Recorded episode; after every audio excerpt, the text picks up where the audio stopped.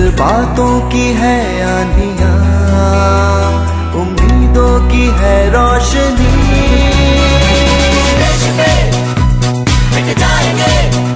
ओ अरमा है बस यही। आज़ाद हिंद आज़ाद हिंद आज़ाद हिंद। आज़ाद हिंद आज़ाद हिंद। आज़ाद हिंद। स्वाधीनता संग्राम स्वराज पर एकाग्र कार्यक्रम, आज़ाद हिंद, ज्ञात अज्ञात स्वाधीनता संग्राम सेनानियों, रणबांकुरों जन नायकों की क्रांति कथाएँ और आज़ादी के यादगार तराने। नमस्कार। श्रोताओं, स्वागत है आपका कार्यक्रम आज़ाद हिंद में, जिसमें हम आपके लिए लेके आते हैं मधुर देशभक्ति गीत, महान क्रांतिकारियों की जीवन गाथाएँ और इतिहास के जाने अनजाने पन्नों में दर्ज कुछ घटनाएँ। आइए इसी तारतम्य में आज बात करते हैं पंडित मदन मोहन मालवीय जी की। श्रोताओं, वैसे तो पंडित मदन मोहन मालवीय इस भारत देश के लिए कोई अनजाना नाम नहीं है। उनके कार्यों के बारे में, उनके जीवन के बारे में लगभग सभी लोग बखूबी जानते हैं। इस कार्यक्रम में आज हम बात करेंगे पंडित मदन मोहन मालवीय की विचारधारा और देश के नवयुवकों के चरित्र निर्माण की ओर किए गए कार्यों की। मालवीय जी का जन्म 25 दिसंबर 1861 को प्रयाग में हुआ था। इनके पिताजी का नाम ब्रजनाथ व्यास और माताजी का नाम मूना देवी था। ये लोग मालवा से आए थे, इसीलिए मालवीय कहलाते थे। मदन मोहन मालवीय जी की आरंभिक शिक्षा उनके मोहल्ले की ही एक पाठशाला में हुई। इसके बाद मदन मोहन जी को स्कूल भेजा गया। स्कूल की फ़ीस ज़्यादा नहीं थी, पर मदन मोहन मालवीय जी के माता पिता वो भी नहीं दे सकते थे। माता के हाथ में सिर्फ़ चांदी का एक कड़ा था, जिसे वो पड़ोस के एक घर में गिरवी रखकर बच्चे की फ़ीस देती थी। महीने के भीतर ही जब पैसा आ जाता था तो वो कड़े को छुड़ा लेती थी। बाद में मदन मोहन जी के पिता ने उन्हें इलाहाबाद जिला स्कूल में भेज दिया। अठारह सौ उनासी में एंट्रेंस की परीक्षा पास कर मदन मोहन जी ने म्योर सेंट्रल कॉलेज में नाम लिखवाया और वहीं से एफए पास किया। बीए करने के बाद वे गवर्नमेंट हाई स्कूल में, जहाँ उन्होंने शिक्षा पाई थी, केवल चालीस रूपए महीने पर अध्यापक हो गए। लगभग 20 वर्ष की आयु में, मदन मोहन मालवीय जी का विवाह पंडित आदित्य राम जी की कन्या कुंदन देवी के साथ हो गया। पंडित आदित्य राम संस्कृत के अच्छे विद्वान थे और उन्होंने मालवीय जी के संस्कृत ज्ञान से प्रभावित होकर ही उन्हें अपना जमाता बनाया था। और इन्हीं दिनों मदन मोहन मालवीय जी का मन समाज सेवा और राजनीति की ओर खिंचने लगा। हर एक तार सांस का बजाए, चल बजाए, चल। हर एक तार सांस का बजाए, चल बजाए, चल। हज़ारों आदमी कदम, हज़ारों औरतों कदल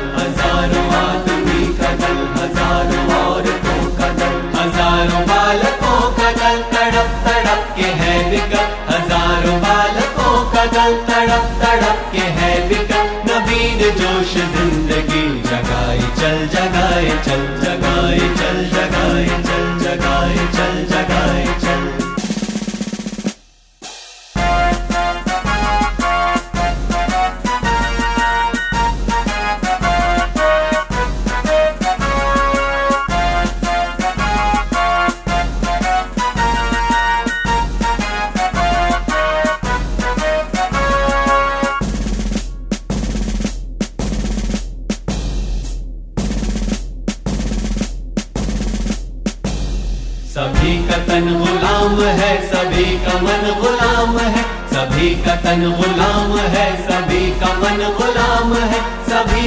मति गुलाम है, सभी की गति गुलाम है, सभी की मति गुलाम है, सभी की गति गुलाम है। गुलामियों के चिन्ह को मिटाए चल मिटाए चल। गुलामियों के चिन्ह को मिटाए चल मिटाए चल। नई उमंग से उमर नई विचार से विचर। नई उमंग से उभर नई विचार से विचर। उथल पुथल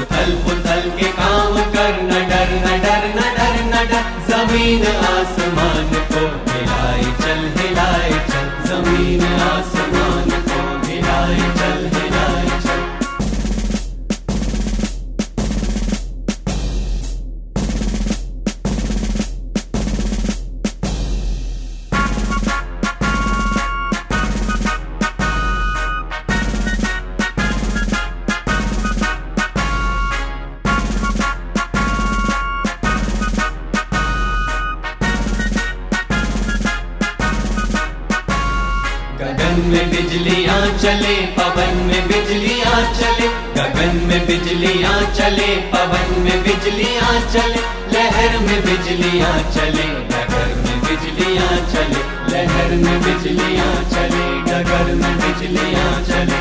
अजय आत्मा का बल दिखाए चल दिखाए चल। अजय आत्मा का बल दिखाए चल दिखाए चल। अजय आत्मा का बल चल दिखाए चल। अजय आत्मा का बल दिखाए चल दिखाए चल।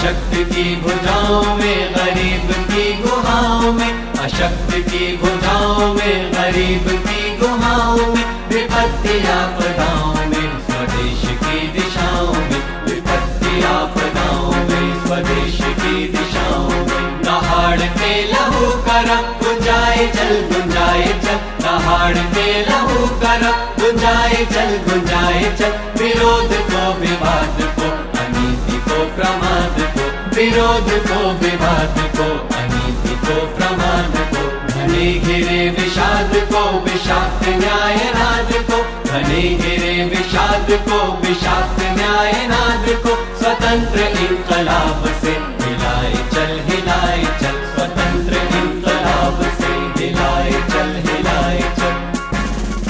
1885 में मदन मोहन जी कांग्रेस में शामिल हो गए और अगले वर्ष के अधिवेशन में उन्होंने बड़ा जोरदार भाषण दिया और हिंदुस्तान पत्र का संपादन करने लगे। बाद में प्रयाग से ही अभ्युदय नाम का साप्ताहिक पत्र भी निकाला। लेकिन पत्रकारिता के क्षेत्र में उन्होंने सबसे बड़ा काम ये किया कि कुछ सहयोगियों की सहायता से 1909 में प्रयाग से अंग्रेज़ी का दैनिक पत्र लीडर निकालना शुरू किया। काला कांकर के नरेश, राजा रामपाल सिंह जी मालवी जी से बहुत स्नेह करते थे और उन्होंने मालवी जी को वकालत पढ़ने के लिए बहुत आग्रह किया और बराबर 200 रुपए का खर्चा देने का वादा भी किया। मालवी जी वकालत नहीं पढ़ना चाहते थे, पर इच्छा न होते हुए भी वे इस प्रेम भरे अनुरोध को टाल न सके और एलएलबी किया और उसके बाद हाई कोर्ट में वकालत शुरू कर दी। वकालत में थोड़े ही समय में उन्होंने बहुत अच्छा नाम कमा लिया। लेकिन उनका मन वकालत में नहीं रमा। वे अच्छे अच्छे मुकदमों को भी दूसरों को दे दिया करते थे। मालवीय जी के मुख पर बड़ा तेज था। उनकी आँखें छोटी, किंतु बड़ी पैनी थी। वो साफा पहनते थे और गले में दुपट्टा डालते थे। राजनीति के बारे में मदन मोहन मालवीय जी के अपने विचार थे। एक दिन उनके एक मित्र ने उनसे कहा कि अपना उदय और शत्रु का विनाश केवल यही तो राजनीति है। इस पर मालवीय जी पहले मुस्कुराए, फिर गंभीर होकर बोले, ये अच्छी राजनीति नहीं है। सच्ची राजनीति का मतलब ये है कि अपने साथ साथ दूसरों की उन्नति हो, और ये सच भी है कि मालवीय जी दूसरों की उन्नति का बहुत ध्यान रखते थे। अपने बारे में तो वे कम सोचते थे। हमेशा वो यही कहते थे कि दूसरों को उठाने की कामना करो, किसी को नीचा दिखाने की नहीं। अपने इसी गुण के कारण आज़ादी की लड़ाई के दिनों में जब दूसरे नेता जेलों में चले जाते थे तो मालवीय जी उनकी सबकी जगह ले लेते थे। उनका व्यक्तित्व इतना ऊँचा था कि लोग उनसे बरबस प्रेम करते थे। जिन महापुरुषों के कारण देश को स्वतंत्रता मिली, उनमें मालवीय जी का नाम बहुत ऊँचा है, क्योंकि मालवीय जी न केवल भारत की आज़ादी चाहते थे, बल्कि वे एक उन्नत और विकसित राष्ट्र का निर्माण भी करना चाहते थे।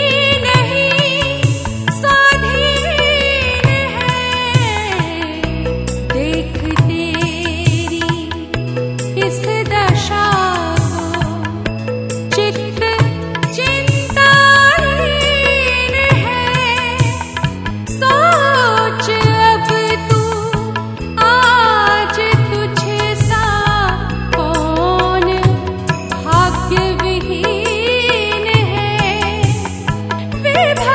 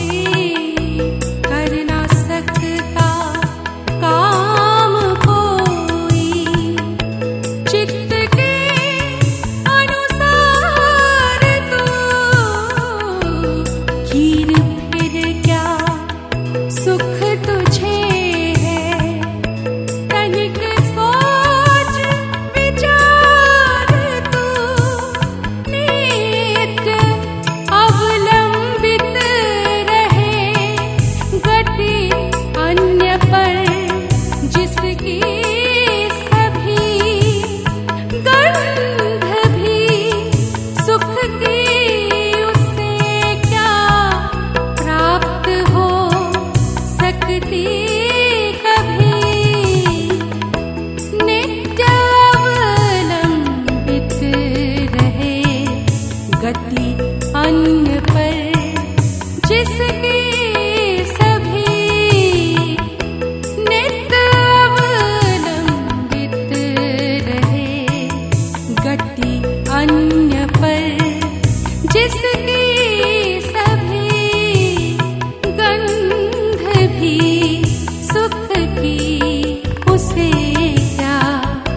प्राप्त हो सकती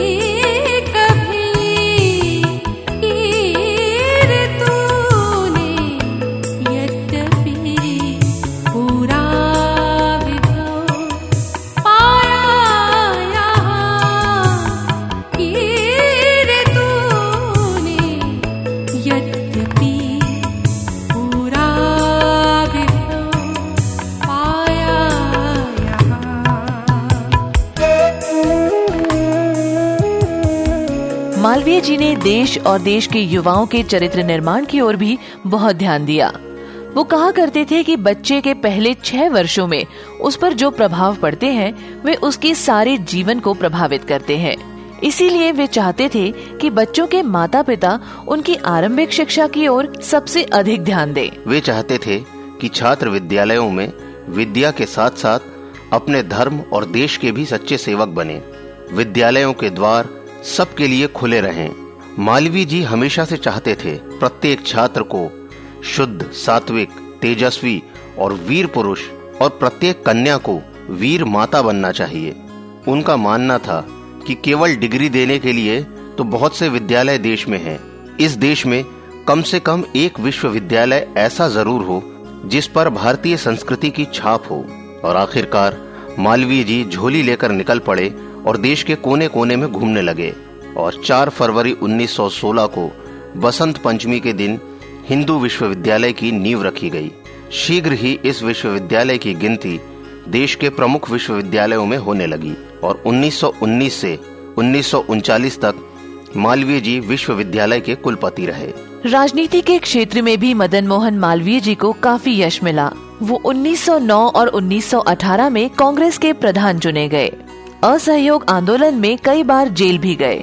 इम्पीरियल लेजिस्लेटिव काउंसिल और सेंट्रल लेजिस्लेटिव असेंबली के छह वर्ष तक सदस्य रहे। 1931 में गोलमेज सभा में भारत के प्रतिनिधि के रूप में इंग्लैंड भी गए। मदन मोहन मालवीय जी में देश प्रेम, सच्चाई और त्याग की भावना कूट कूट कर भरी थी। जब वे भाषण देते थे तो लोग मंत्र मुग्ध हो जाते थे। मालवीय जी का हृदय अत्यंत कोमल था।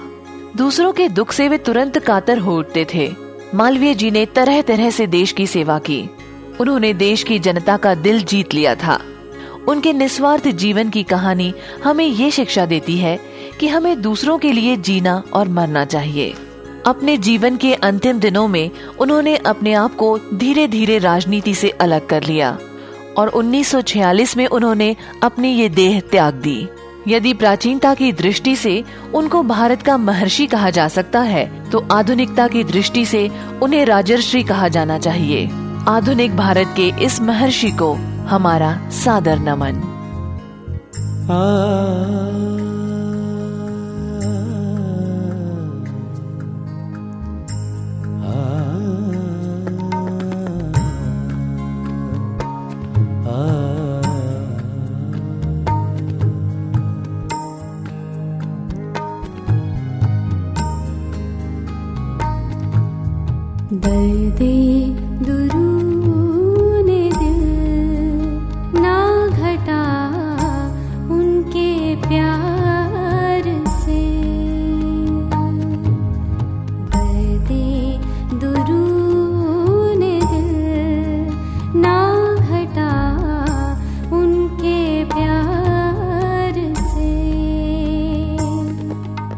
你。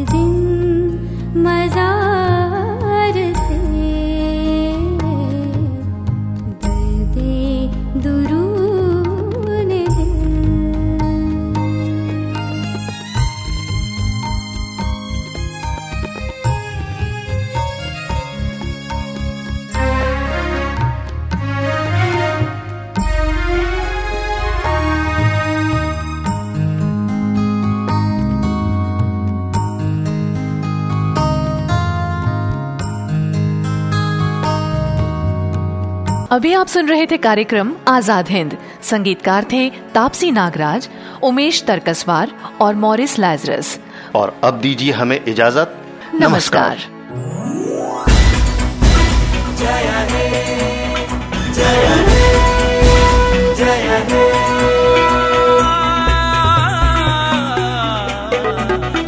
जज्बातों की है आनिया उम्मीदों की है रोशनी।